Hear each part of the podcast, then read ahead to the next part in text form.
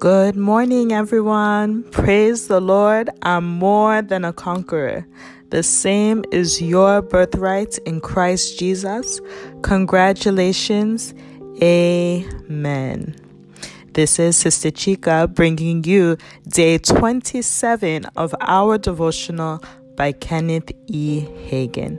And the title of today's devotional is Reality. Our anchor scripture is from Psalms chapter 119, verses 160. And it says, Thy word is true from the beginning. People often make a substitution for faith. They substitute mental assent or mental agreement. They mentally agree that God's word is true and they call that faith. But mentally agreeing with the word isn't faith.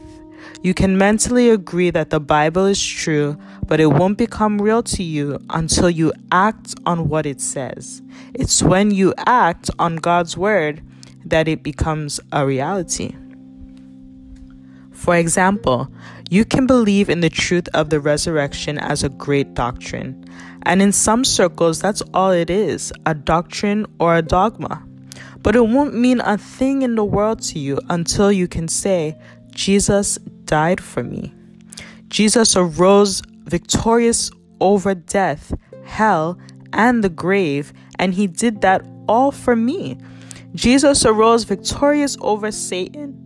Jesus conquered Satan for me. Therefore, Satan has no dominion over me. I'm free.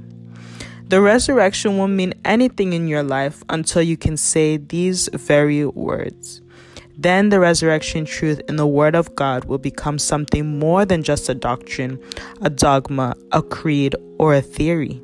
It will become a reality. Let's make this confession together. I am a doer of the Word. I act on what the Word says is mine. The Word is true I know it's true, so I act like it's true, and the word becomes a reality in my life. Praise the Lord. I pray you all have a beautiful and amazing day today, and we'll talk to you again tomorrow. God bless you.